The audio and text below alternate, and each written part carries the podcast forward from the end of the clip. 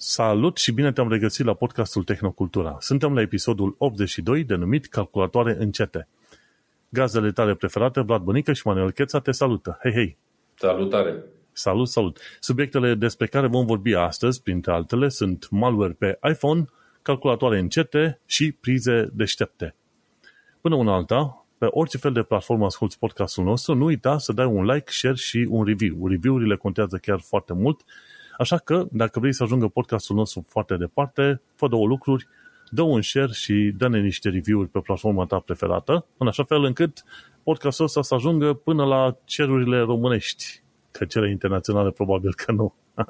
Oricum ne ascultă oamenii și din uh, Norvegia, așa că o să fim foarte mulțumitori pentru share și review. Și uite că am avut o săptămână concediu, că eu am, uh, am chiurit puțin din uh, lumea asta podcastului dar nu e nimic, avem subiecte foarte interesante de discutat acum și rămâne să te întreb, Vlad, ce ai făcut în ultimele două săptămâni, din punct de vedere tehnologic, nu așa? Da, uite, vezi, au trecut două săptămâni, într-adevăr, n-am făcut foarte multe chestii din punct de vedere tehnologic, în afară de muncă, care cumva e și aia tehnologic și aia o fac aproape zilnic. Um, dar da, pentru că mi-am schimbat locul de muncă, m-am chinuit din punct de vedere tehnologic foarte mult cu drepturi și roluri, chestii oarecum standard în domeniul ăsta. Ca să poți deschide orice folder, să poți accesa un mic uh, PDF, ai nevoie de o grămadă de informație și cu asta mi-am, uh, mi-am ocupat timpul.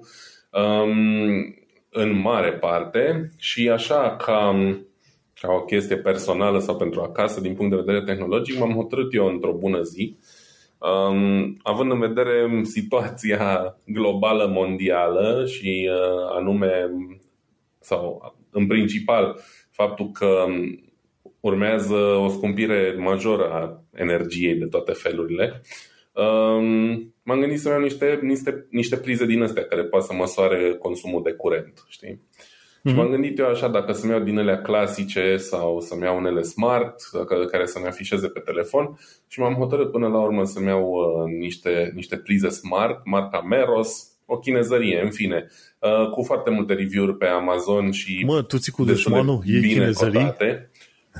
Credem că dacă aș găsi să găsesc să cumpăr altceva, aș cumpăra, dar din păcate produsele de genul ăsta sunt în mare parte chinezării sau nu știu, poate oferă Philips ceva de genul, dar sunt convins că ar costa de 5 ori mai mult și nu sunt nici, nici nebun să dau atâția bani pe ele. În principiu m-a interesat um, să văd un pic cam, cam cât consumă de fapt lucrurile prin casă și să mă gândesc dacă cumva aș putea să fac economie, știi, la anumite lucruri sau dacă merită să mă chinui să fac economie. De exemplu, să mă asigur că, nu știu, nu las niciodată laptopul pornit, laptopul de muncă, fiindcă acum lucrez mai de acasă, să nu las pornit seara când, când termin munca. E consumul atât de mare, are rost, nu are rost, în fine.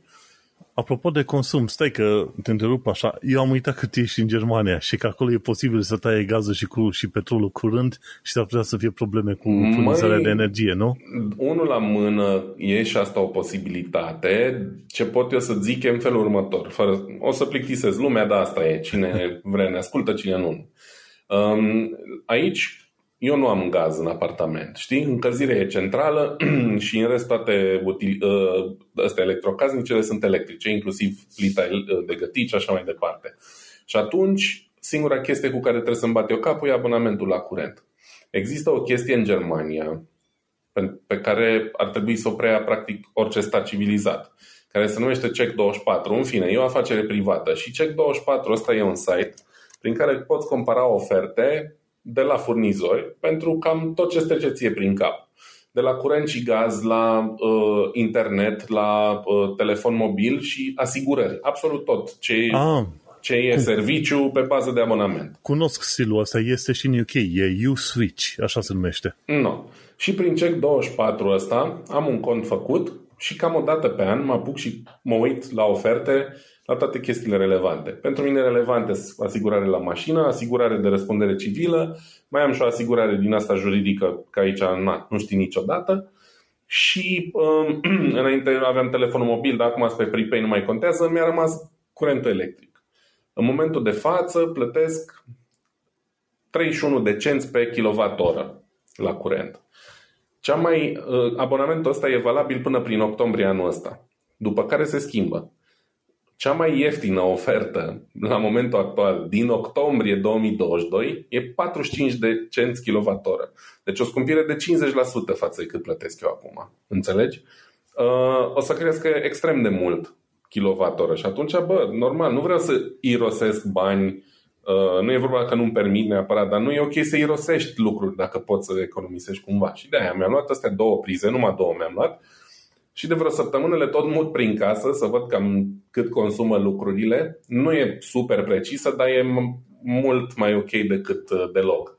Păi uh, important e să știi trendul, nu da, neapărat da. numărul așa. Am citit niște review-uri și se pare că ar uh, arăta mai mult decât unul din ăla DAM, un, decât un, un aparat de la clasic de măsurat, de asta și probabil pentru că însăși priza consumă puțin, știi? Pentru că na, are un modul Wi-Fi, în fine. Și uite, dacă vrei te plictisesc cu cifrele, Uh, am uh, PC-ul meu, uh, am mai povestit despre el că am un PC server pe care îl folosesc în principiu pentru fișiere media. Dacă l-aș lăsa pe ăla să meargă non-stop timp de o lună, ar consuma curent de aproape 4 euro pe lună. În momentul de față. După ce se scumpește cu 50%, na, probabil vor fi vreo 6. Um, ai zice că nu te dă afară din casă, dar știi cum e. Totuși sunt niște bani. Um, faptul că eu muncesc acum de acasă și am uh, un monitor plus laptopul plus ce mai am pe aici pornit 8 uh, ore pe zi minim, m-ar costa pe lună vreo 3 euro. Deci home office-ul e mai rentabil fiindcă laptopul ăsta e mai eficient energetic decât PC-ul ăla, știi? Um, și în fine, mai am, uh, mai am de măsurat vreo două, trei chestii pe aici. Am mai măsurat cât mă costă o încărcare la scooterul meu electric, um, cu care merg circa 80 de kilometri și de la 10% încărcarea m-a costat 80 de cenți. Deci ar veni undeva la un cent pe kilometru, adică 100 de kilometri cu un euro dacă ar fi să merg 100 de kilometri cu mașina, la un consum mediu de 6-7% în oraș, depinde de, de situație, fă și tu, 6 ori 2 euro, cât e acum litru, 12 euro. 1 euro versus 12 euro. Înțelegi? Sunt chestii care mă interesează pentru că chiar vin vremuri grele, din păcate, și trebuie să ne gândim cum facem economie și, Doamne ferește, am putea să ajungem și în situația în care să fim cumva forțați să nu mai folosim anumiți consumatori sau, nu știu, să se taie curentul în anumite părți ale zilei. Doamne ferește, sper să nu se ajungă chiar acolo. Dar trebuie să luăm chestiile astea în considerare și mai în glumă, mai în serios, să vedem de unde putem economisi. Până la urmă, asta e și o măsură de a de a ajuta cauza vestică în, în războiul ăsta, da? să risipim cât mai, multe, cât mai puțină energie ca na, cumva să fie mai puțină nevoie de gaz rusesc, de exemplu. Știi? Păi, uite, ceva de genul fac și eu, nu calculez, de exemplu, cât îmi iese, cât consumă calculatorul meu de gaming, dar seara, după ce am urmărit știri și am văzut ce mi-am, mi-am terminat treaba pe el, închid calculatorul. Game over. L-am închis. Și atâta. Nu, nu are nevoie să meargă în continuu sau un stand-by sau ceva. Ăla, nu, clar, ăla niciodată nu l-a spornit. Dar încă n-am apucat să-l măsor că nu, nu i-am mai dat drumul de vreo 3 săptămâni deloc. Dar, um, da, e, a fost pentru curiozitatea mea personală. Nu zic că toată lumea trebuie să facă asta, dar cumva sunt de părere că în, în ziua de azi trebuie să fim uh, mult mai uh, aware, da? mai uh, conștienți, da. conștienți da. de, de lucrurile astea, pentru că o să ne ardă la buzunar și îmi pare rău, dar cred că cel, deja multă lume din România a început să simtă chestia asta, pentru că s-a făcut toată uh, mizeria aia cu contractele, cu piața liberă, etc. Unii au crescut prețurile, unul la mână nejustificat, dar extrem de mult și știu destui oameni care sunt într-o situație neplăcută acum, știi, care s-au trezit peste noapte cu facturi duble, triple, bla bla. Am trecut, am trecut și eu prin asta, că aici avem căldura printr-un uh, contact din ăla la liber, chiar aici în bloc în, uh, în Londra, ok? Curentul electric e pe un contract normal, plătesc cu un 50 de lire pe lună, ce mai e pe acolo, dar ăștia la căldură au mărit prețul cam de aproape 3 ori. Pentru încălzire, ce avem noi, încălzirea asta în pardoseală, de 3 ori au mărit prețul, îți dai seama, deci față de suma originală. Și ne-a cam, uh, ne-a cam speriat puțin așa, știi? Și într-adevăr da. eu înțeleg dacă vrea să taie, taie omul de undeva, să vadă de unde taie. Dar vreau să te întreb, ai verificale, de exemplu, ce consumă mult? Păi, e frigiderul, mașina de spălat, vase și haine, că sunt două, vase sau haine, mm-hmm. că două, și mai e ăsta cuptorul pe inducție, nu? Electric, ce aveți pe acolo. Ai da, măsurat um, consumul alea? La alea n-am măsurat și nici nu cred că o să pot pentru că nu știu unde sunt băgate în priză. Am uh, un corp din ăla de bucătărie încastrat uh, și toate electrocasnicele sunt uh, built-in și nu știu unde se bagă în priză. Cred că una din plite cel puțin sau cuptorul sunt aproape sigur că e pe curent trifazat, că e la 380 de volți. Um, restul trebuie să, trebuie să văd unde se bagă în priză. Ce am, aici n-am, am un frigider fără congelator și congelatorul mi-am cumpărat unul separat, că nu puteam să stau chiar fără și la ăla urmează să măsor zilele astea. Uh, cuptorul folosim destul de rar și mi-am mai luat și un air fryer recent, care e tot așa un fel de cuptor de ăsta uh, micuț, care are o uh, rezistență ce se încălzește și un ventilator care, în fine, air fryer, look it up. Uh-huh. Și la la pot măsura. Că cu ăla am gătit cel mai mult în ultima perioadă. Noi suntem două persoane, um, gătim relativ des, dar nu pot zic că prăjim foarte mult. Știi? Și atunci ce prăjim, folosim la ăla care e mega suficient pentru, pentru două persoane. Și ăia sunt mari consumatori pe care trebuie să-i măsor. Um, frigiderul trebuie să aflu unde se bagă în priză și mașina de spălat vase mi-ar plăcea să o uh, măsor, deși acolo îmi estimează câți uh, kWh o, să, o să-mi consume. Are un afișaj selectez programul și mi-apare câți kWh urmează să consume sau cred că la sfârșit cât a consumat, nu mai știu exact. Deci aș putea să iau de acolo informația. Aia clar merge zilnic, nici nu prea ai cum să eviți pentru că după aia consum multă apă și nici nu știi ce e mai bine, știi? Um, Asta e un, cumva o chestie pe care lumea nu, nu are în vedere. O mașină de spălat vase consumă foarte puțină apă față de cât ai consumat când speli sau cel puțin cum sunt eu obișnuit să spăl, că apa curge în continuu cât timp speli vasele alea, știi? Uh, eu nu spăl ca americanii care lasă toate vasele într-o farfurie plină cu apă sau cine mai face chestia asta. Uh, și atunci, mașina de spălat vase te ajută să economisești apă cu prețul a folosi mai multă energie electrică, știi? Cumva acum suntem într-o situație din asta uh, ingrată în care trebuie să le economisim pe amândouă, știi? Și nu știi ce mai bine să economisești mai întâi și apoi. Um, da, în fine, plictisitor, așa cum e, uite, face parte din, din cotidian și m-am gândit, bă, trebuie să mă gândesc la ce aș mai putea să renunț sau e ceva ce consumă mai mult decât îmi dau eu seama, știi? Până acum, ce pot să zic? Nu e nimic care să mă dea pe spate, dar n-am ajuns la mari consumatori. Mașină de spălat, cu, uh, congelator, etc. Vedem, exact. o să revin cu update. Bun, și acum că tot ai vorbit tu de experiența ta, zic că în ultimele două săptămâni să discut de ce am făcut eu, din punct de vedere tehnic, cu ghilimele de rigoare, da? Am terminat de jucat jocul ăla God of War. Și ce ziceam noi, ce discutam, că eram relativ... Felicitări! Eram puțin dezamăgit. Până la urmă m-am, m-am sucit și până la urmă mi-am dat seama, într-adevăr, jocul este extraordinar, e fain. Critica cu, cu grafica nu prea merge pentru că a fost făcut pentru perioada respectivă și nu, oricum era foarte bine pe atunci. Și mi-a plăcut până la urmă. Și istoria, și acțiunea pe acolo. E foarte bine, mai ales pe PlayStation și, 4, trebuie să, trebuie să specific. Și harta, și designul și ce vrei tu pe acolo. Am verificat aproape tot ce e de verificat. Am făcut aproape toate misiunile ce erau de făcut. Aproape toate, că unele erau atât de repeti- repetitive încât m-am, m-am plictisit și eu. Dar oricum, God of War merită, într-adevăr, jucat. Este chiar interesant.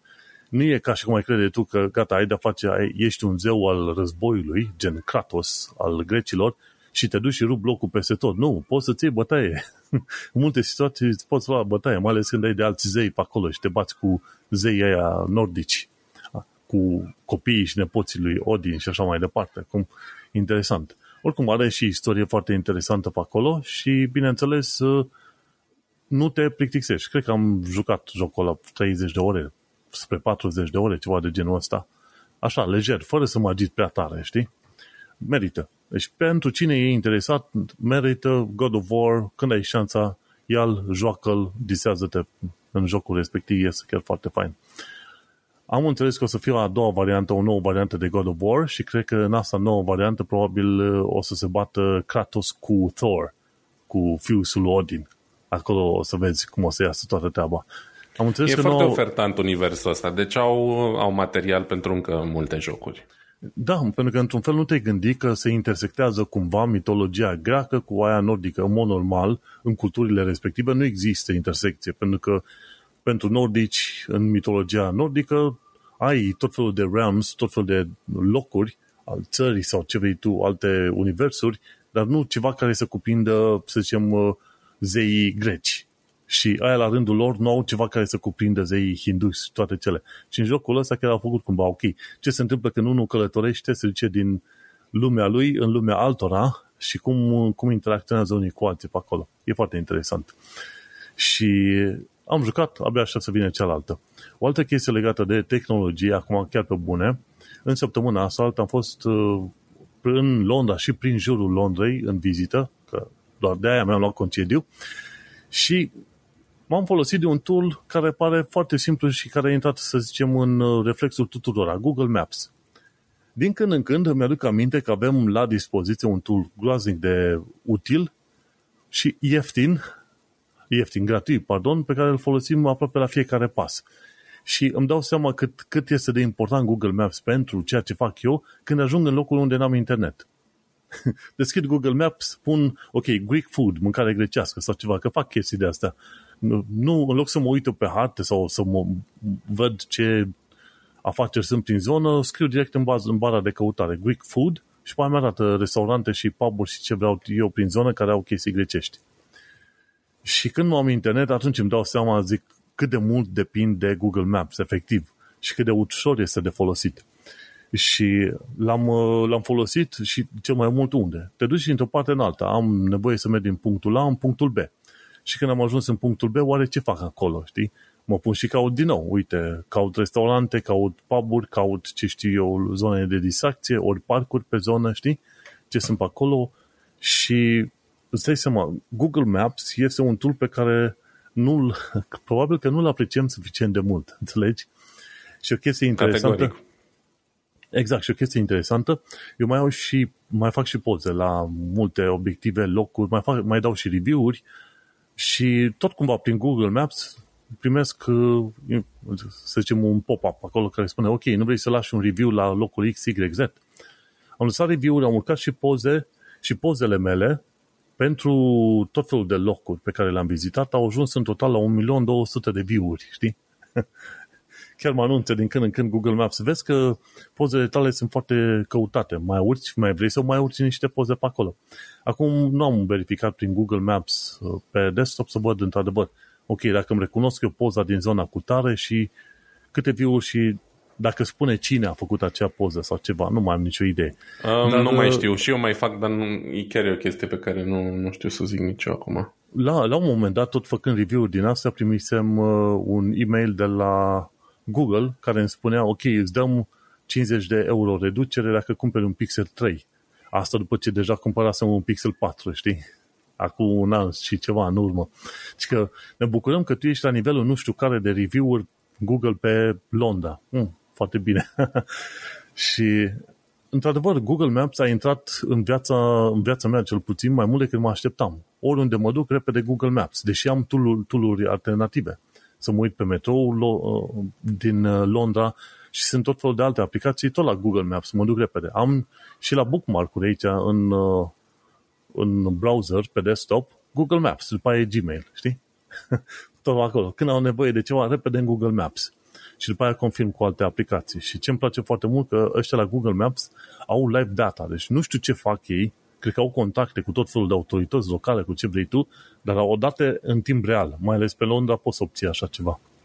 Da, au, au și aici, de exemplu, am un rant întreg despre asta, dar nu o să-l fac acum, dar de exemplu când sunt închise străzi pentru lucrări. Uh, care aici se întâmplă foarte des. Deci ăștia nu închid câte o bandă, ăștia când lucrează la o stradă închid toată strada cap-coadă cu tot, uneori cu lunile. Am o stradă din capătul cartierului care e în situația asta și nu mai... în fine. Dar uh, câteodată primesc informația prea târziu și te trezești că ai dat nas în nas cu o stradă blocată și nu, nu poți să... Uh, nu te redirecționează pe undeva pe unde e liber, știi? Am pățit și asta. Mm-hmm. Aici în Londra se pare că interesul e ceva mai mare și chiar uh, discutam, chiar am un subiect aici, un Google Maps mai interactiv. Chiar uh, mi se pare că săptămâna trecută a fost Google I.O., un fel de conferință în asta mai mult pentru developer, știi? Care are loc în fiecare an.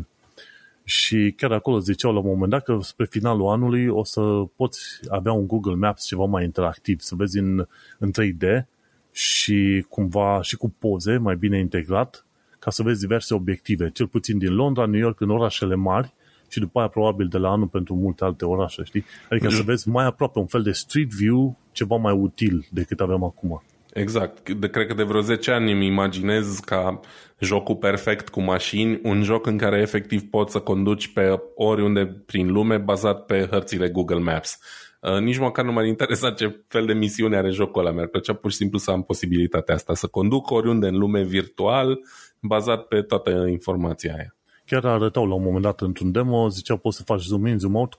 La ei, în demo arătat de ei, nu era de fapt condus pe cât era zburat, știi, să, să plutești în anumite zone, să vezi în 3D ceva mai bine decât vezi acum. Și acum poți să vezi în Google Maps în 3D, dar se vede că n-au calitatea clădirilor și rezoluția de imagine pe care vrea să o vezi, să zicem, în principiu.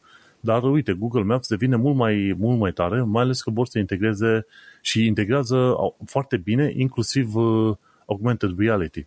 La un moment dat mă plimbam cu Google Maps, bineînțeles, tot pe aici prin Londra, și nu mă putea localiza exact. Și zice, știi ce? Ridică telefonul și uh, pentru a te localiza mai bine, uh, permite camerei să vadă în jurul tău. Și am dat, i-am permis uh, telefonului să vadă imagini din jur, un fel de street view, vedeam prin telefon, după care nici n-a durat mult. Cred că jumătate de secundă sau așa, zice, ok, te-am localizat exact unde ești. Deci pur și simplu am ridicat telefonul și am făcut așa, ce știu, 45 de grade de jur împrejur să, să văd clădirile și deja a știut să mă localizeze mai exact pentru că nu mă localiza inițial. Super tare treaba asta. Google Maps, îți dai seama, într-un fel devine un fel de sistem de operare de sine sătător, ca să te uiți așa. Te duci și vezi inclusiv pe etaje, când vrei să ajungi într-un anumit loc mai cunoscut, și ce vor să facă în, în viitor, bineînțeles, e să-ți permite să faci un tur din ăla, prin, să zbori prin anumite zone. Și chiar s-au laudat și au spus că vor implementa mai bine un fel de augmented reality prin Google Maps și Street View, cumva la un loc, înțelegi? Da, e foarte mișto. Eu sunt fan Google Maps, pe mine m-a scos din multe belele, m-a și băgat în câteva, dar pe total uh, sunt foarte mulțumit de, de ceea ce face. Fiind așa și oarecum pasionat de condus fără țintă și de toate cele, e, e foarte ok să-l ai în, în ajutor. Și o chestie pe care o fac eu și nu știu dacă o fac toți oamenii este să downloadez hărți offline. Și cam o dată la câteva luni de zile downloadez un update, update nou la harta Londrei, de exemplu, pentru că pe aici mă oprim mai mult, nu? Și atunci să mă asigur că măcar dacă n-am internet, să mă localizeze cât de cât aproximativ prin GPS, să zicem, știi? Cu hartă offline. Nu știu dacă tu faci treaba asta, dar eu îi permit să downloadeze hartă offline pentru Google Maps. Da, am descărcat și eu zonele de acasă și de la muncă de obicei, uh, mai ales când locuiam în München, îți dai seama, e un oraș mare, uh, multe informații acolo. Problema mea cu chestia e că încă nu știu cum funcționează și cei de nici l-am căutat foarte atent. Um, ce se întâmplă, uite, zic Uh, un exemplu cum mi-ar plăcea mie să funcționeze. Mi-ar plăcea să pot să descarc hărțile offline, pentru că eu am puține date aici. Știi? Și mi-ar plăcea să nu trebuiască de fiecare dată când dau drumul la Google Maps să-mi redescarce harta. Dar mi-ar plăcea să știu că odată ce am harta aia descărcată, e acolo valabilă ea două săptămâni sau cât e, și pe, când, cât timp sunt pe date, nu pe Wi-Fi, nu mai îmi descarcă harta, dar accesează informațiile în timp real despre trafic. Înțelegi ce zic? Uh-huh. Pentru că există aici două posibilități. Ori eu am descărcat harta aia, dar el accesează informația doar când nu sunt conectat deloc la internet, în rest de fiecare dată când mă conectez sau când pun un traseu, uh, descarcă harta chit că eu am deja descărcată sau îmi folosește harta aia că o vede descărcată, dar nu mi-a datele în timp real despre trafic. Înțelegi? Ce zic? Pentru că eu am nevoie de compromisul ăsta. Tu nu conduci, nu te interesează prea puțin ce se întâmplă în trafic. Pentru mine e foarte important, pentru că poate să facă diferența între asta jumătate de oră în trafic sau trei ore. Știi? Mm-hmm. Și atunci, înainte să pornesc la drum, e foarte important să știu cum e traficul în, încotro mă îndrept, mergând cu mașina personal. Și asta mi-ar plăcea să știu cum funcționează exact în momentul în care e descărcat harta. Că eu vreau să fac economie la date, dar vreau totodată și să beneficiez de live traffic info ăla, știi?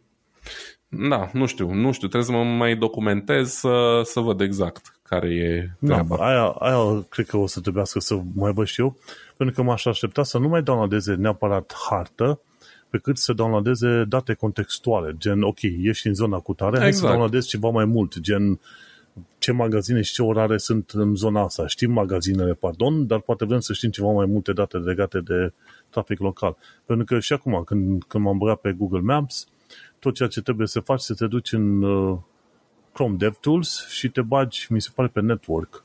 Și pe oriunde te plimbi, oricât de mult te plimbi, de colo-colo, la un moment dat vezi că începe să își descarce niște informații, știi, despre tot felul de locuri, uh-huh. știi? Și nu sunt extraordinar de multe date, stai că acum chiar mă uitam, response, dar totuși sunt ceva. E un flux continuu de, de informații care merge între, între calculatorul tău și serverele Google. Oricum, este un tool extraordinar de bun și se vede că e foarte mult utilizat. Are și chestiunea asta de, de review-uri și îți dai seama, când mă duc la un restaurant, mă uit imediat să văd ce review-uri au fost date. Și contează extraordinar de mult treaba aia, știi? Și modul în care au integrat uh, efectiv uh, să, căile de acces și călătoriile și ce vrei tu pe acolo, dai seama, am depins de Google Maps enorm în uh, săptămâna asta de vacanță și atunci de am ținut să pomeneze chestia asta și este chiar și unul dintre subiectele pe care le-am, uh, le-am ales așa, abia aștept să facă mai interactiv. Și pentru că sunt în Londra, uite că am privilegiu să văd tot felul de funcționalități noi nouțe apărut în uh, Google Maps undeva în toamnă. Să nu uităm că Google are sediu deja în Londra. Are, mi se pare, nu o clădire, are mai multe. Are DeepMind și are încă vreo alte două, trei clădiri uh, dedicate Google. Uh-huh. Cam, cam atât a fost mica mea chestie de două săptămâni pe unde m-am plimbat. o săptămână, pardon. Mai să știi, uite, m-am gândit la tine, apropo că ai vorbit de conferința asta de la Google și acum de funcția asta cu telefonul. Uh, probabil că ai văzut uh, faptul că în vară urmează să iasă Google Pixel 6a, care e foarte un, interesant. Tu ai zis că ai pixelul tău ăla de ceva uh, uh, timp și cred că ăsta ar fi poate o, uh, unul de avut în vedere în cazul în care vrei să faci upgrade, pentru că Pixel 5a 6A scuze, va costa undeva la 460 de euro, deci probabil 460 de lire în UK și vine cu mult power sub capotă, fiindcă are același uh, chip um, SoC pe care, uh, despre care am vorbit noi pentru uh, Pixel 6 Pro, adică ăla de producție proprie de la Google, știi? Ăla care vrea să concureze cu, cu Apple, whatever, ARM, A 15, 16 și așa mai departe, ce vrei tu. Și cu 6 mm-hmm. GB de RAM, spațiu 128 de GB, un ecran uh, OLED Full HD, nu sună chiar rău. Uh, chipsetul Google Tensor și 450 de lire, hmm, chiar binișor sună. Eu am deja un Pixel 6. L-am luat, încă nu-l folosesc. Ah, ok, vezi, nu știam, deci, nu mi-ai zis. Eu, eu am deja Pixel 6 le luat de ceva timp. Îl luasem chiar acum, mă uit la, la preț, cât era fratele meu. Uh, dădusem vreo 600 de lire, dar asta era în urmă cu, pu, trebuie să mă uit acum, în decembrie 2021 l-am luat. Am Pixel 6 deja, încă nu-l, nu-l folosesc, că luasem cadou, până la urmă n-a mai fost nevoie, așa că îl, îl țin ca rezervă pentru mine când Pixel 4 vrea să doarmă puțin mai mult. Și deocamdată Pixel 4 nu mă dezamăgește, sincer, dar am Pixel 6 și atunci n-am, uh, n-am nevoie să iau Pixel 6a. Și am într-adevăr am 128 de giga de memorie, procesorul tensorul ăsta, Titan M2 care e pe acolo și restul de chestii pe care le mai are, știi? Și important că are și NanoSIM și eSIM, știi? Cum am și număr din România și de UK, o să vreau să trec pe eSIM. Știu că discutasem noi la un moment dat de eSIM da. și o să fac, o să fac trecerea asta. Când trec la Pixel 6, în mod sigur o să-mi trec numărul de UK în eSIM și o să folosesc numărul de România pe NanoSIM și cu asta basta, așa, o să am dual SIM phone, ca să zic asta, așa. Asta mi-aș dori și eu să fac, dar din păcate eSIM aici cred că oferă doar Vodafone și O2 și eu sunt pe o rețea din asta low cost, chiar pe rețeaua celor de la Lidl, care e partener mm. Vodafone, dar ei nu oferă eSIM și atunci n-am ce să fac. Și în România mă gândeam să-mi iau eSIM, dar acolo sunt pe prepay la Vodafone, nu o să-mi dea nimeni, plus că nu mai vreau nici măcar să plătesc că m-am supărat pe ei că na, e foarte greu când ești român în plecată din țară să, să ai un abonament decent la un preț decent. M-ar costa um, cu noile reguli doar ca să pot primi apeluri pe, pe cartela de Vodafone vreo 17 euro pe lună, adică mai mult decât plătesc aici pentru tot ce am, știi? Uh-huh. Și atunci, na, nu mi se pare, îți dai seama, că nu e ok. Clar. Bun, hai să mergem la prima ta știre atunci, că am, um, am povestit noi destul de mult. da, prima mea știre, na, e una destul de interesantă. Sunt cumva, astăzi am curat, ca să zic așa, două știri. Ți-am, ți-am luat uh, uh, locul. Salut, are nu știu ce vorbeam, uh, pentru că am avut o mică problemă tehnică, așa că o să continui. Știu că urma să vorbesc despre subiectele pe care le-am uh, găsit mai interesante în presă. Evident, probabil că au fost mai multe, dar astea mi-au atras mie atenția și ziceam, Manu, că ți-am luat ție locul. Uh, tu erai responsabil de obicei cu securitatea online. Acum am găsit eu două subiecte pe, pe tema asta. Amândouă din Ars Technica. O să încep cu primul dintre ele, um, din care aflăm um, pe, pe filiera wired.com că există undeva în jurul a peste 100.000 de website-uri care colecționează absolut tot ce scriem la tastatură pe pagina respectivă, chiar înainte să, să, să apăsăm tasta Enter. Uh, o chestie, cum să zic, oarecum surprinzătoare, poate nu foarte pentru cine e mai în temă cu chestiile astea, pentru mine a fost destul de surprinzător. Îmi cer scuze, a fost destul de surprinzător, pentru că deși cumva tot timpul am avut in the back of the head, cum se zice, um, teama asta sau ideea asta că poate cineva ar putea să facă lucrul ăsta, um, m-am gândit sau am sperat că totuși nu se întâmplă, știi? Uh, uh. Ok, dar ce zice? Că nu am citit știrea. Zice că oamenii au formulare pe pagină, încep să scrie, dar încă nu apasă butonul Enter să trimită formularul? Exact, da. E vorba, uite, inclusiv dacă vrei să te înscrii pentru un newsletter sau să faci o rezervare la hotel, um, de exemplu, îți scrii adresa de mail, dar după aia te răzgândești, da? n-ai mai dat submit. Sau poate chiar ai dat refresh la pagină și a dispărut din formular. E, uite, se pare că sunt destul de multe site-uri care loghează uh, ce ai scris tu acolo chiar înainte să, să dai submit la formularul ăla. Um, cercetător de la KU Leuven, nu știu cum se citește, o universitate din uh, Olanda, de la Radboud University și University of Lausanne din Elveția, uh, au făcut crawling pe cele mai populare 100 de mii de website-uri, deci îți dai seama de cât de multe uh, date vorbim aici. Um, și s-au uitat la scenarii în care un utilizator, de exemplu, vizitează un site din Uniunea Europeană și apoi din Statele Unite și au constatat că 1844 de site-uri din Uniunea Europeană au înregistrat adresa de mail fără consimțământ și aproape 3000 de site-uri din Statele Unite au, au logat uh, adresa de mail sub o formă sau alta. Știi? Um, deci chestia asta se întâmplă fără ca măcar tu să-ți dai seama.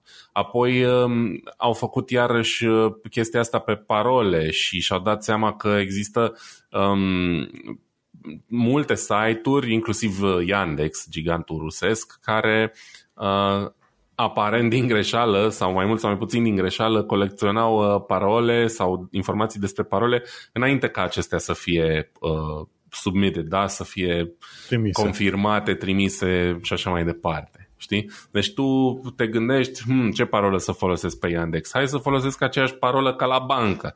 Ai scris-o, dar n-ai dat enter. Dar Yandex a înregistrat faptul că tu ai scris acolo și pune undeva la dosar. Știi? Aha. Um, deci o chestie foarte, foarte interesantă și cumva deosebit de gravă din, din punctul meu de vedere, um, pentru că e, deși nu se dau foarte multe nume de site-uri aici, e clar că e vorba de, de site-uri de top um, în care ai cumva impresia că au mai multă grijă cu datele tale, știi? Sau cumva credem noi că suntem safe dacă n-am dat enter să trimitem datele undeva. Și uite că nu suntem chiar deloc o chestie cumva înspăimântătoare din punctul meu de vedere pentru oricine, pentru că... Dacă aia crezi că e înspăimântător, stai să-ți explic eu ce se poate face.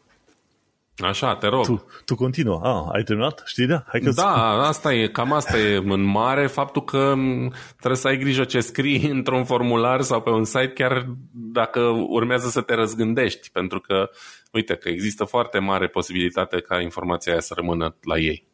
Da, păi, dincolo de faptul că site-urile respective ar putea avea malware care să trimite datele tale în oricare alt loc, hai să ignorăm partea de malware, știi? faptul că site-urile pot înregistra aproape tot ce faci tu pe, pe ele, pentru mine nu e deloc o surpriză, pentru că eu lucrez în front-end development și știu să fac coduri din astea. Cine mă plătește să fac un asemenea cod, pot să-l fac și nu e mare lucru, e groaznic de simplu, știi? Odată ce înveți să lucri cu JavaScript și event listeners, îți povestesc imediat ce alea. Uh, surpriza mea este într-adevăr că ei, de fapt, site-urile respective, de fapt, saldează informația aia oamenii, orice fel de site, până la urmă, poate să aibă acces la asemenea informații dacă scriu codul de JavaScript în așa măsură, știi? Chestia asta nu se poate face numai cu HTML și CSS, ai putea face niște hack-uri în alea mai ciudățele, dar nu discutăm de aia. JavaScript este implicat în toată afacerea asta. Faptul că se poate salva și se poate trecui tot ce scrii și tot ce faci pe site, inclusiv cu mouse-ul tău, pentru mine nu e deloc o surpriză. Cum am zis, surpriza e că ăștia au salvat informațiile astea, deși tu nu vrei ca ei să salveze. Ceea ce mi se pare o nesimțire ordinară. E ceva de genul ăsta. Eu pot să intru printr-o ușă deschisă, știu că din punct de vedere tehnic este posibil, dar n-ar trebui să fac treaba asta, înțelegi? Și într-un fel, webul internetul ăsta, așa cum îl știm noi, și front-end development-ul e cam așa, ceva de genul, e, e o lume mare de uși deschise, știi? Asta nu înseamnă că trebuie să intri pe toate și asta nu înseamnă că trebuie să vii cu nu știu ce drag de bagaj ca să intri pe ușile respective. Da. Și acum să discutăm ce se poate face cu JavaScript pe site-ul tău, din punct de vedere a, al deținătorului de website. Și ceea ce poți face, tu poți să urmărești inclusiv pe oriunde se duce mouse-ul pe pagina ta. Știi? Există tool de tracking pe care dacă le instalezi, cum e, mi se pare că e și Sentry, mi se pare că e și Datadog, sunt tot fel de tool din asta de tracking care poate să-ți facă, să zicem, uh, un fel de replay, session replay. Asta ce înseamnă? Se duce Vlad pe site-ul meu și am văzut că s-a dus cu mouse-ul puțin pe sus, s-a dus mai jos, a dat click pe next article, după aia a introdus niște date și a lăsat un comentariu. E bine, asta poate să fie înregistrată totul la fiecare sută de milisecunde, la oricât de des vrei tu, știi? chestiile astea pot fi înregistrate, datele se pot trimite către un endpoint anume, către un către server înapoi, să fie salvate în, da, în baza de date, știi?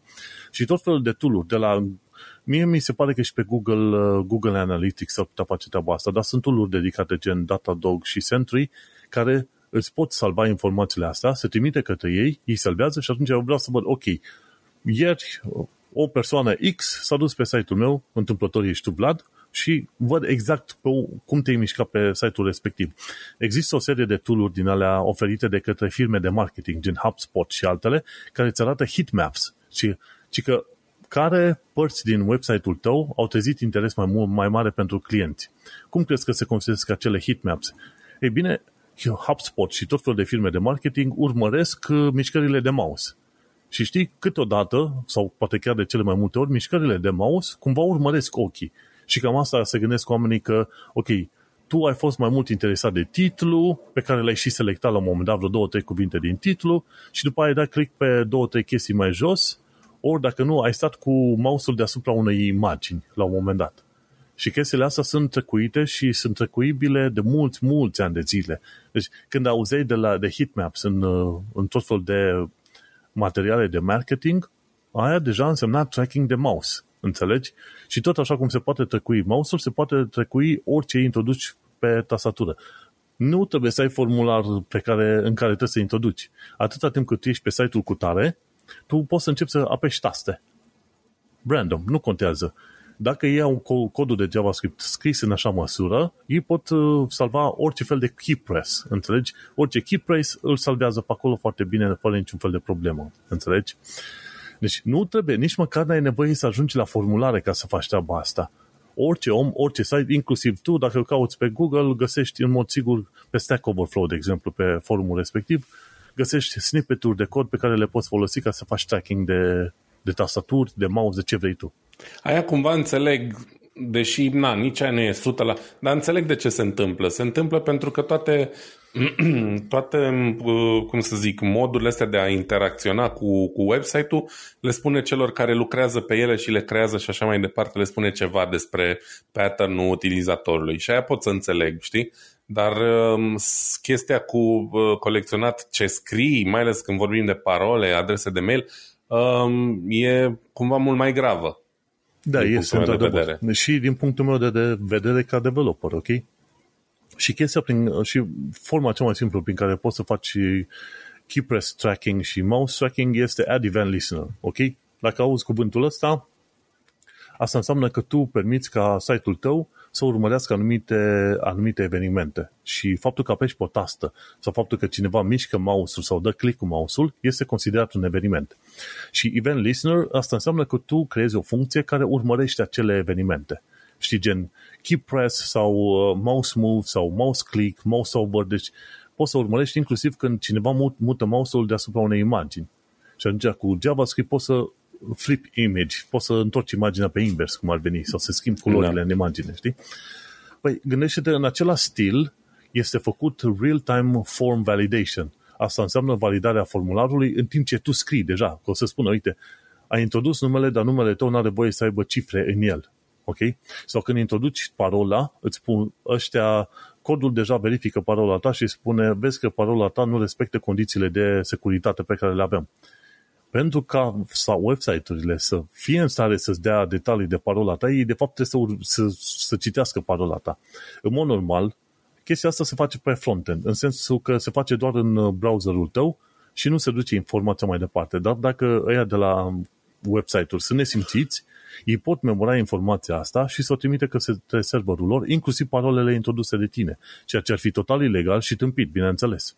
Dar pot face din punct de vedere tehnic. O altă chestie pe care o pot face ei nu este să trimite informația către serverele lor, dar să stocheze informația aia în, în memoria browserului, într-un loc numit local storage, știi? Și atunci când ai refresh la pagină, informația e salvată deja în local storage și atunci website-ul se poate duce în local story și caută, băi, pentru formularul ăsta am datele astea deja introduse, au fost introduse de cineva? Da, bun, hai, hai să le luăm înapoi din local story, să umplem formularul din nou, ca să nu mai umple omul formularul. Deci chestia asta se, se poate face, știi? Și, deci, din punct de vedere tehnic, chestiile astea se puteau face dintotdeauna. Nu e să ok să fie nesimțiți oamenii, înțelegi? Și apropo de parole, la parolă se folosește în HTML un input de tipul password input type password. După ce ai introdus parola într-un website, te duci în uh, Chrome DevTools, poți să dai inspect element, click dreapta inspect element și atunci schimbi în fieldul respectiv din input type password, în loc de password îl numești text. Și atunci o să-ți, ară, o să-ți arăte parola pe website. Direct. O să vezi direct text. Faptul că numești ceva input type password nu înseamnă nimic altceva decât că browserul recunoaște că le ai un, un uh, câmp tip text, dar la care vrem ca fiecare caracter să fie ascuns de o bulină. Atâta tot. De-aia, de-aia și codul de JavaScript este în stare să citească acel câmp de, de parolă. Pentru că, de fapt, nu citește buline, ci citește textul efectiv care este acolo, știi? Și asta. Bineînțeles, nu vreau să se Multe, transforme... multe posibilități. Hai să nu mai exact. dăm idei. nu, toată lumea care, care era vorba sau care vrea să știe chestiile astea, în mod sigur le știe deja, dar pentru publicul larg, că, nu, podcastul ăsta este pentru publicul larg, am vrut să specific chestia asta.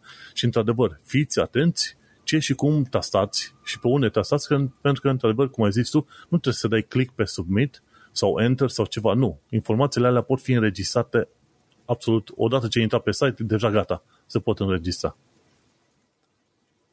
Da, ce Bun. să zic. Bun de știut. Um, și bun de știut și de avut în vedere și de, nu știu, trebuie să avem atât de grijă cu atât de multe chestii de, de la care îți, îți dorești să funcționeze pur și simplu altfel, de încât, na, ce să zic, devine mm-hmm. un mhm. pic uh, copleșitor. Este, este. De aia și într-un fel uh, și Google și mulți alții cred că fac push-ul ăsta ca fiecare website să fie considerat un fel de aplicație și poate dacă nu chiar un fel de sistem de operare de sine stătător, știi, cumva mai încolo, cu, cum ar fi cu Progressive Web Apps și alte prostii de genul ăsta, știi, în care să ai acces și la file system. În fine, o altă poveste pe acolo. De aia, munca în front-end development se plătește binișor, pentru că ajungi să faci și tâmpenii de alea. Bun, hai să intru și eu la știrea mea la, la o altă știre de-a mea și anume e cea de la Dave's Garage. Dacă, doar dacă nu cumva mai vrei să zici ceva. Bine.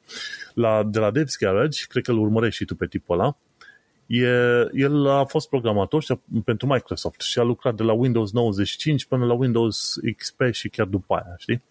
Și el a fost primul creator de Task Manager. El a fost care, cel care a creat Task Manager-ul și mi se pare că a fost cumpărat de Microsoft și după aia l-au pus tot pe el să lucreze la Task Manager să-l facă tot mai bun, așa, știi? Era curios omul la un moment dat să vadă cum de ce fel de resurse și cum se folosesc în calculator. Și nu era un task manager. Și l-a scris tipul ăsta. De?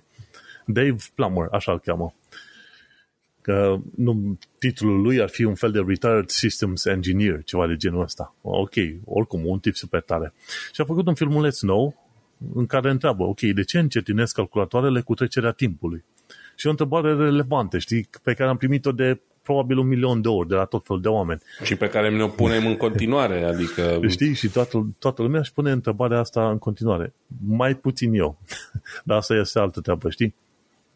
Și atunci omul explică, în primul rând, în prima parte a filmului, de ce încetinesc calculatoare și pe aia dă vreo 5 sfaturi generale. Și în principiu, este unul dintre motivele, să zicem, hardware pentru care încetinesc calculatoare este să zicem, blocarea, blocajul termic, thermal throttling, cum îl numesc ăștia, când ai prea mult praf în calculator, la un moment dat, să zicem, procesorul nu mai reușește să dea randament. De ce? Pentru că radiatorul este plin de praf și nu, nu mai reușește să expulzeze efectiv căldura din, din uh, unitate, știi? Și atunci când calculatorul este prăfuit, ăla ar fi unul dintre motive. Procesorul va merge puțin mai lent, tocmai pentru că este prea cald în calculatorul respectiv. Și asta e un lucru important de ținut minte. Odată la ce știu, câteva luni de zile a trebuit curățat calculatorul de praf, în special radiatorul pentru procesor. Și bineînțeles, probabil și pentru placa video, pentru că ai de-a face cu radiatoare și acolo, știi? Și asta ar fi primul și principalul motiv, să zicem, hardware. O altă problemă legată de încetinirea, încetinirea calculatorului este faptul că de când ai asamblatul calculatorul, până în timpul în care îl măsori ca viteză, au trecut, ce știu, o zi, două, un, un an, doi, trei, patru, ce vrei tu. Și atunci ai avut uh, update-uri la programele instalate. Și acolo este treaba. Calculatorul tău a fost bun pentru perioada în care l-ai cumpărat, dar tu pentru că ai făcut update-uri la tot felul de programe pe care le aveai deja instalate, va începe să meargă mai încet. Nu merge mai încet pentru că e el mai leneș. S-a gândit că dacă lucrează un an în uh, slujba omului, are voie să se pensioneze sau să-și ia pauze de cafea, știi? Nu-i treaba aia. Ci e faptul că tu ceri mai mult de la calculatorul respectiv. A fost făcut bun pentru o perioadă, cum trece timpul, programele pe care le folosim noi devin din ce în ce mai complexe. Ori la orice te uiți, inclusiv la Discord. La un moment dat avea doar o funcție de chat și alte chestii și acum a, a crescut într-un monstru din ăla în care te rătăcești foarte ușor. Nu? Și atunci fiecare funcție nouă pe care o bagi în programele astea mănâncă extra cycle powers. Știi? Și de aia și încetinește. Și o altă problemă care mai poate fi în calculatoare e faptul că oamenii își instalează tot felul de programe. Unele peste altele, de care probabil nici n-au nevoie. Știi? Și atunci alea poate să ruleze cumva în fundal fără să te ajute pe tine cu nimic. Și acolo este o altă problemă destul de mare. O altă situație pe care am văzut-o și eu în experiența mea e că oamenii la un moment dat n-au suficient de mult RAM. Și chiar și în Chrome. Deschizi Chrome-ul 70 de taburi, chiar și cu 8 GB de RAM la un moment dat, vezi că începe să meargă din ce în ce mai greu. Și și aia o problemă, modul în care utilizezi tu cumva chinie calculatorul. Și de toate chestiile astea vorbește Dave în filmulețul lui pe acolo și sunt sigur că ai auzit de, de, să zicem, de cauzele astea de la foarte mulți oameni. Băi, uite, de aia îți merge calculatorul mai încet pentru că X, Y, Z. Și acum el întreba, ok, ce poți face ca să îți meargă calculatorul mai, mai simplu? Păi, unul dintre lucruri ar fi să dezinstalezi ceea ce nu trebuie în calculatorul respectiv. Cam mai ar fi una dintre chestii. Îl cureți, bineînțeles, de praf, mai pui niște RAM, dacă n-ai, n-ai avut RAM suficienți. În ziua de astăzi, dacă nu folosești calculatorul de gaming, pentru gaming și doar pentru chestii de Office, 8 GB de RAM sunt ok. Folosești la gaming, 16 GB de RAM ar fi fain să ai. Știi, cam așa. Și cam asta pe partea de fizic, în, în, afară, de, în afară de alte upgrade-uri, gen la procesor sau ce vrei tu. O altă chestie pe care o poți face este să dezinstalezi programele care nu-ți trebuie.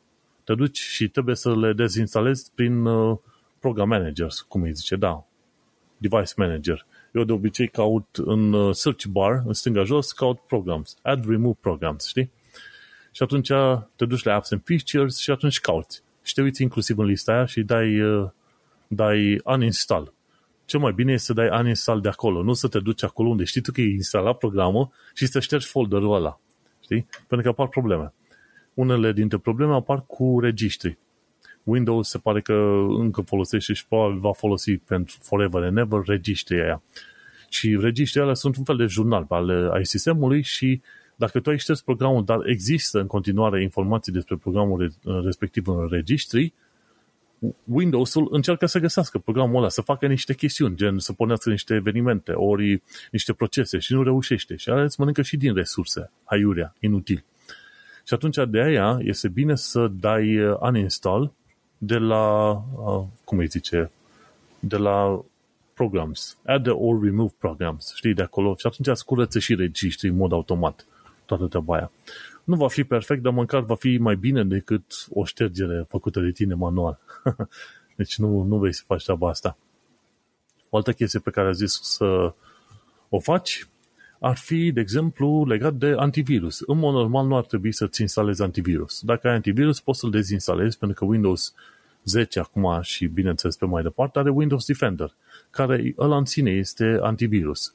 Și atâta timp cât ai o minimă etichetă a internetului, tu o să fii chiar foarte bine protejat. Nu ai nevoie să te folosești de, de să zicem, de un alt antivirus. Windows Defender este bunicel.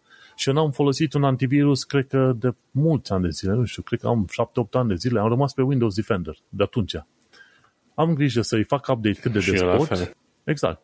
Am grijă să-i fac update și cu asta merg mai departe. N-am nevoie să-mi instalezi un alt antivirus, mai ales cum discutam noi, cred că de Avast era la un moment dat, care îți dădea voie, îți dădea voie să faci crypto mining pe calculatorul tău prin aplicația lor, ceva de genul ăsta, știi? Norton cred că era sau Avast, una din două, știi? Prostii din alea. Deci nu ai nevoie de antivirus. Dacă ai un antivirus, trimite la plimbare pentru că Windows Defender își va face treaba foarte bine și toată lumea recomandă treaba asta. Ce mai fi fost printre lucrurile recomandate de bunătățire, dacă ai hard vechi din ăla pe disc, HDD, hard disk, atunci se face din când în când o defragmentare. SSD-urile dau nevoie de, fragment, de defragmentare pentru că lucrează într-un mod total diferit, știi? Dar uh, ale ar merge foarte bine pe defragmentare pentru că sunt uh, construite într-un, într-un mod mai ciudățel, știi? Așa că și mai ales uh, investește într-un SSD pentru sistemul de operare. Nu știu dacă e menționat. Dar e una din chestiile care contează cel mai mult uh, din experiența mea. Adică și dacă ai un, un HDD, uh, fă bine și scapă de, de sistemul de operare de pe el, pune-l pe un SSD cât de ieftin. E incredibil exact. diferența. Și la asta câștigi o viteză enormă, pentru că dacă ești pe hard disk, Windows-ul pornește în cam un minut și jumătate, cam așa. Un minut 15 secunde bune. acolo. În zilele Dacă hardul e nou. Cam așa, 1 minut și 15 secunde. Dar pe SSD-uri, în funcție de tipul pe care le ai, în principiu ai 10 secunde. Poate chiar mai repede. Să intri în Windows. Și îți dai seama, când, când am trecut de la hard pe SSD, băi, a fost o nebunie totală. Abia am apăsat pe butonul de pornire, nici nu m-am pus bine în scaun, sunt deja în Windows. Am zis, mă, ceva nu e în regulă, știi? E nebunie. Și ai dreptate. Deci, dacă vrei să faci un upgrade, bineînțeles, fă în așa fel încât și sistemul de operare să fie mutat pe SSD. Mai înainte se spunea, sfatul era, și jocurile, jocurile să le muți pe hard disk. Dar la cât de ieftine au devenit SSD-urile, ai un SSD pentru sistemul de operare și un altul să-l ai pentru jocuri și atunci să-ți convină, pentru că vor, se vor încărca mult, mult mai repede decât să-ți ai după hardul respectiv. Un alt sfat legat de îmbunătățirea vitezei calculatorului este să faci software updates și la, să faci update-uri și de propriul tău program, dar și la Windows. Windows în sine, când, când își fac update-uri, fac și de securitate, dar și de feature și de, de performance improvement. Știi că o să zică din loc în loc, zice performance. Asta înseamnă că o să facă să meargă puțin mai repede. Sunt situații în care update-ul îți va ajuta calculatorul să se miște puțin mai, mai, chiar mai repede. Și o altă chestie pe care o poți face este să deschizi Task Manager-ul și te duci la startup. Știi că în Task Manager, când îl deschizi, are un tab numit startup. Și de acolo te poți duce să blochezi anumite programe care pornesc în mod automat. Duci acolo, le, le blochezi pe cele care nu-ți convin și le, pe restul le lași în pace. Și în felul ăsta nu o să-ți mai mănânce din resursele calculatorului. Ce mai fi ce alte chestii? Cred că cam asta ar fi problema, știi? Nu cam atâta Cam astea ar fi cele povestite, știi, în principiu. Cum să-ți faci un calculator să fie mai rapid. Și bineînțeles, contează foarte mult să-l și închizi din când în când. Am văzut că foarte mulți oameni își lasă calculatorul să meargă cu săptămânile. În timp se supraîncălzește, știi? Deși în, în principiu calculatoarele sunt făcute să meargă mult și bine deschise, dar nu strică seara să închizi calculatorul. Da, nu doar că se supraîncălzește, dar există și chestia asta um, lucrând în suport mulți ani de zile, am rezolvat de multe ori probleme, efectiv dând uh, un simplu restart la calculator, pentru că anumite informații din registri și din tot felul de fișiere uh, despre care nu avem habar, mai trebuie salvate din când în când și asta se întâmplă doar când uh, dăm shutdown sau restart la calculator. Um, și atunci multe probleme, chiar multe, se pot rezolva pur și simplu dând un, un simplu restart.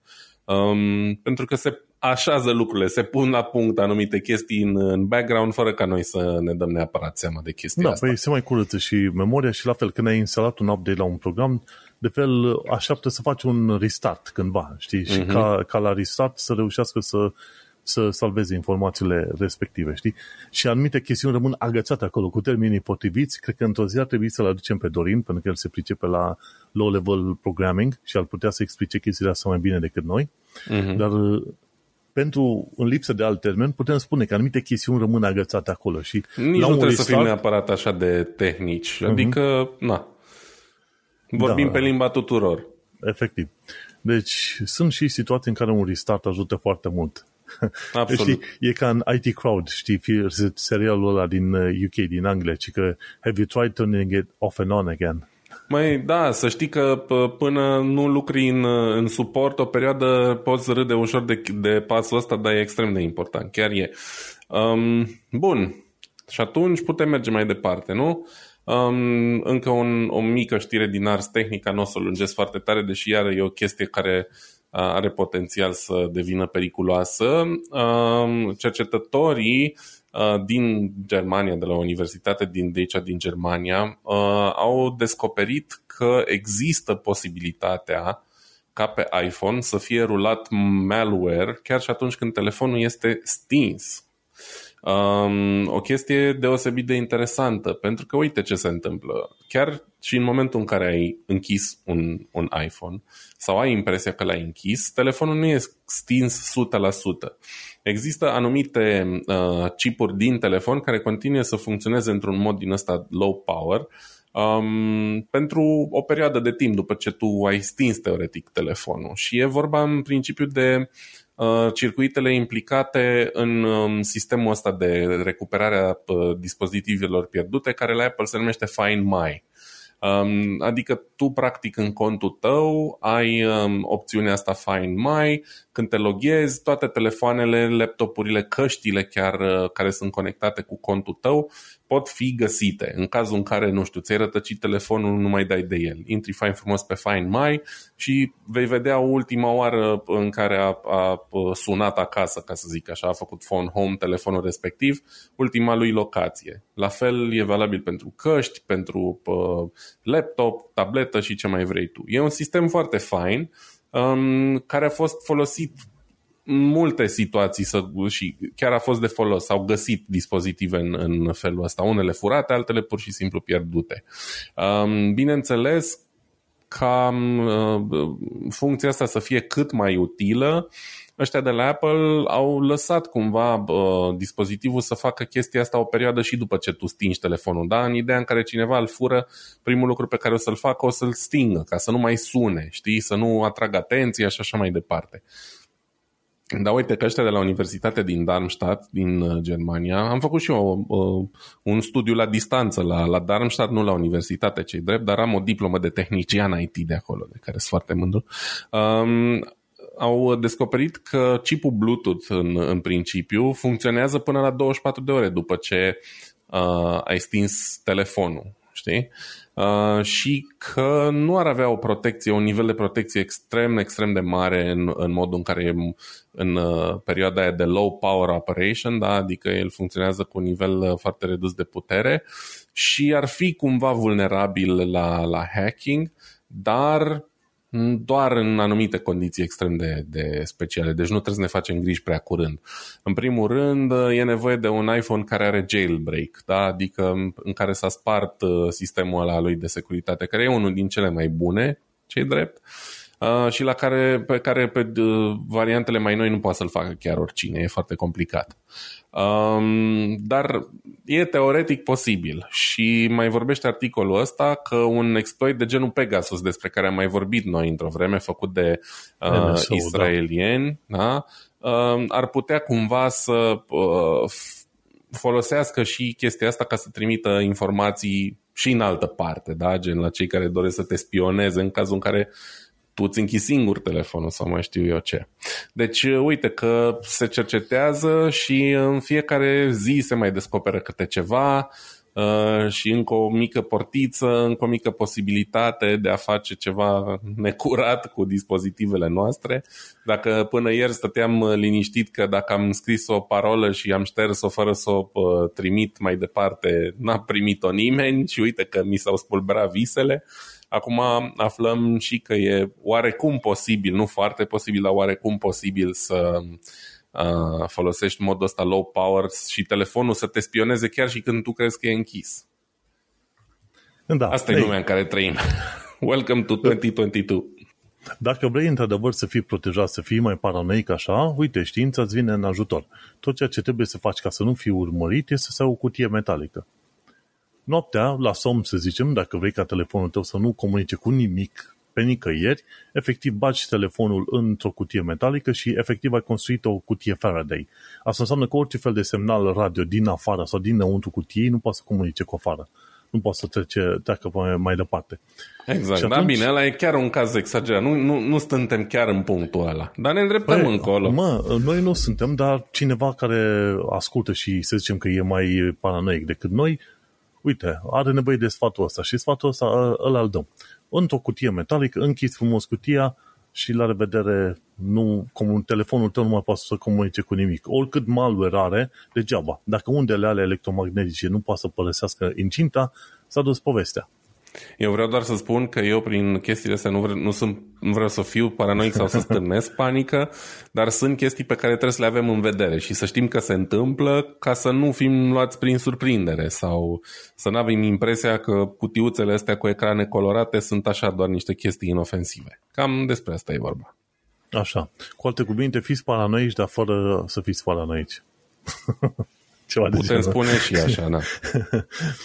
nu are treabă. Ideea este că e important să știm cum funcționează. Eu urmăresc chiar un, uh, un, un trec canal legat de privacy și vorbește pe, pe extinct, așa, jumătate de oră pentru fiecare feature la un moment dat. Nu știu dacă ți-am dat share vreodată, dar mm, intră cred. foarte mult în detalii uh, tipul respectiv, cu tot felul de chestiuni și modul în care ești urmărit la aproape efectiv fiecare pas. Știi? Și este, este efectiv greu. Dacă vrei ca tu să-ți menții intimitate, este destul de greu. Mai, uite-te, când am ieșit la plimbare, ok? Ne-am dus, inclusiv am ajuns lângă Londra, e un loc numit Lego, Lego, Legoland, da? Lângă Windsor, chiar în zona aia unde e castelul, unul dintre castelele reginei, ok? Și e aproape imposibil să-ți menții intimitatea în locul ăla. De ce? Toată lumea face poze poți să fii tu ăla care își închide telefonul în cutie metalică, cineva din jur tot îți va prinde poza ta, din profil, din spate, de oriunde vrei tu. Cum toată lumea uh-huh. face mhm. poze acolo, îți dai seama, cineva, cine ar avea acces într-adevăr la toate telefoanele respective, ar putea construi cursul meu și al tuturor din parc, secundă cu secundă, efectiv. Trebuie să te gândești așa. Da. Știi? E o posibilitate, este, dar acum nu putem să ne gândim chiar, chiar este în foarte, Nu, dar vreau să ajung la idee, este foarte greu să te bucuri de intimitate, știi, efectiv, 100%. Da. de e bine că știi, e bine să știi despre lucrurile astea și pe mai departe decizi tu ce vrei să faci. Ok, hai să intru eu pe ultimul subiect și anume e vorba de jocuri pe un calculator vechi de 10 ani.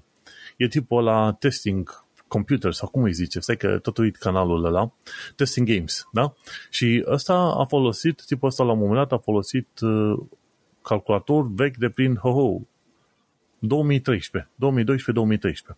Deci uh-huh. cu un procesor AMD FX 8350 din 2013 și cu o placă video Radeon R9 290X tot din 2013. Astea, să nu uităm, erau ca piese foarte bune pe vremea respectivă. Nu foarte scumpe, dar foarte bune până la urmă. Procesorul în sine era vreo 200 de dolari și placa video tot așa, 2-300 de dolari. Deci nu erau chiar ieftine. Era un nivelul mid-range. Și tipul ăsta a jucat câteva jocuri, gen uh, Red Dead Redemption, uh, ce mai fost, Cyberpunk, și la Red Dead Redemption a avut 40 de cadre pe secundă, Cyberpunk la 38 discutăm de Full HD, știi, nu la 2K sau alte chestii. Ce mai jucat? Dying Light 2 la 50 de frame-uri și după aia ce mai jucat? Inclusiv Microsoft Flight Simulator la 30 de frame-uri. Deci după 10 ani de zile, un calculator din mid-range încă reușește să facă față la jocuri Full HD, 1920 pe 1080. Și cam aia vreau să zic și eu la un moment dat, vezi, nu este chiar nevoie să ne batem pe cele mai tari, ce știu, procesoare, plăci video, când te gândești că în timp s-ar putea să poți joc, juca jocuri la Full HD chiar binișor. Chiar dacă e monitor Am de avut 2K, și eu procesorul la apropo. Foarte bine. Și cum era? Uh, eu am fost foarte mulțumit de el. Era în vremea în care cumva procesoarele AMD aveau o reputație că mamă se încing. Se... Na, am fost foarte mulțumit. A fost extrem de ok. N-am făcut niciodată overclocking. Um, n-a fost, nu s-a încălzit sau să-și ia overheat sau așa niciodată. Într-adevăr, consuma mult, era, nu era economic, cum sunt astea mai, mult mai moderne, dar n-am avut niciun fel de probleme cu el niciodată. A fost foarte mm-hmm. ok. Da. Și ce, ce poți să știi? Să zicem că ai un calculator care are, să zicem, un monitor din asta 2K, cum am eu acum. Și să zicem că sunt jocuri super mișto în viitor, dar pentru care, să zicem, placa mea video și procesorul nu mai sunt potrivite.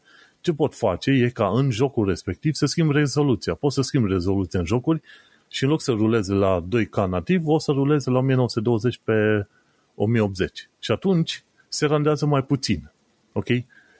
Bineînțeles, fiind monitorul mai mare, se dublează anumiți pixel pe aici pe acolo. Pe, nu pe aici pe acolo, ci peste tot. Dacă ai idee. Și poți să rulezi jocul pe un monitor cu rezoluție mai mare, dar jocul în sine să fie rulat la o rezoluție mai mică. Într-adevăr, sunt șanse să vezi pe aici pe acolo marginile și pixelii, ce vrei tu, dar poți să joci jocul respectiv. Cu ce am eu aici în calculatorul meu, sunt aproape sigur că o să pot juca jocuri liniștit și peste 5 ani de zile de acum încolo. Deși Absolut. calculatorul în sine, Intel am procesorul un i7 8700. Generația 8 a fost când? În 2018? Cam așa. Nu le știu chiar așa bine. Știi? Uh, so, hai să caut puțin. Intel i7 8200. Știi? Când a apărut asta? Știi? Intel i7 și stai să te gândești că poate, poate găsim. Unde e, mă? Nu mai găsesc informații de procesul ăsta. Uh, 1200 processor year. Hai să ne uităm foarte bine. Undeva 2018-2019, cam așa. Nu reușesc să găsesc informații în momentul de uh, respectiv. Important este că sunt deja, să zicem, aproximativ 4 ani de zile de când am procesorul pot să mă joc jocuri liniștite pe următorii 5 ani de zile. Și cu placa asta video destul de bunicică pe care am eu, pardon, foarte bună, era să, să dau o mică înjurătură pe aici, că RTX 3080 nu e destul de bunicică, știi? e chiar bună. Așa că pot să ajung chiar la vorba tipului ăstuia de la uh, Testing Games. Uite, după 10 ani de zile o să pot uh, juca jocuri foarte bine, poate chiar să mut la 1080 HD ca să le joc pe unele, dacă chiar insist, știi, la vremea respectivă. Și cam atât vreau să zic. Altceva, alte știri, mai ai ceva de zis tu pe episodul ăsta? Mm, nu, cred că atât a fost. Bun, mai am doar două foarte scurte. Cine vrea să învețe despre Risk 5 sau Risk V, să urmărească filmul celor de la Explaining Computers, care tipul ăsta chiar spune că acum avem trei arhitecturi. E x86, e ARM și o să mai fie Risk 5 care e folosit în tot felul de chestiuni de IoT și ce vrei tu pe mai departe. Foarte tare. Și o altă chestie nouă ce am aflat și pe UK este faptul că în uh, câteva locuri, în special când e vorba de insule, livrarea poștei se face cu drona. Undeva în nord-estul Scoției, deci gândește-te la probabil 700 de kilometri mai sus de Londra, sunt ceva insule numite Ork- Orkneys. Și alea sunt destul de îndepărtate, sincer. Și te duci acolo, cred că au și un, o pistă destul de mică, dar de obicei cu barca te duci. Și îți dai seama, nu e mai util să folosești drona? Asta și fac ei. Folosesc o dronă și trimit zeci de kilograme de, de poștă chiar cu drona. E un use case chiar uh, perfect, ca să zicem așa. Chiar potrivit. O zonă de genul ăsta. Și nu este singur lucru, în afară de faptul că dronele se folosesc în războiul uh, Rus, uh, Ucrainei sau Rusiei versus Ucraina, ceva de genul ăsta, să folosesc drone inclusiv în țări ca Nigeria, să se trimită, să zicem, cum îi zicem, medicamente în, în zone în care este greu să ajungi. Uh-huh. Efectiv, cu drona se, se trimit medicamentele.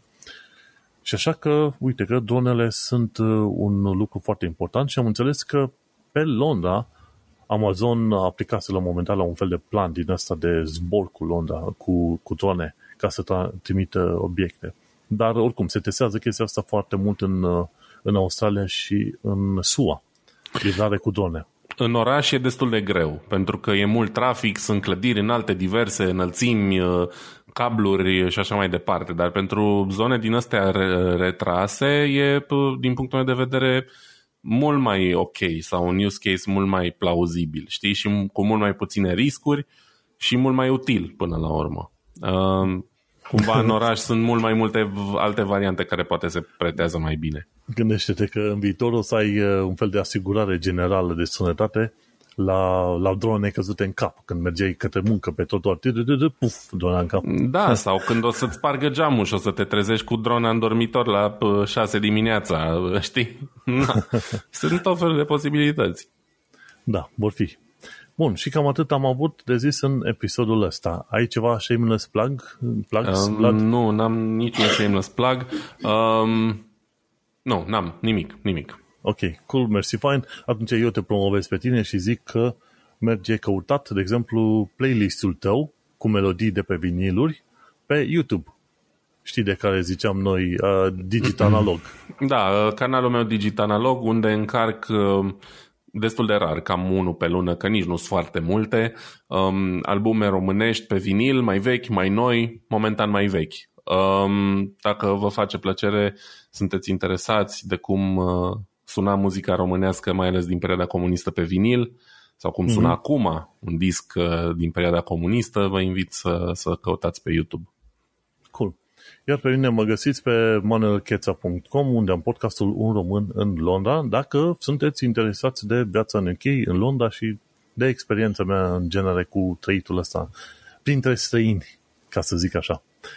Și cam atât. Mersi fain, uite că ne-ai ascultat în episodul ăsta 82 denumit calculatoare încete. Am vorbit despre malware pe iPhone, calculatoare încete și prize deștepte. Gazele tale preferate, Vlad Bănică și Manuel Cheța te salută. Ne mai auzim pe data viitoare. Pa, pa! Numai bine, ceau!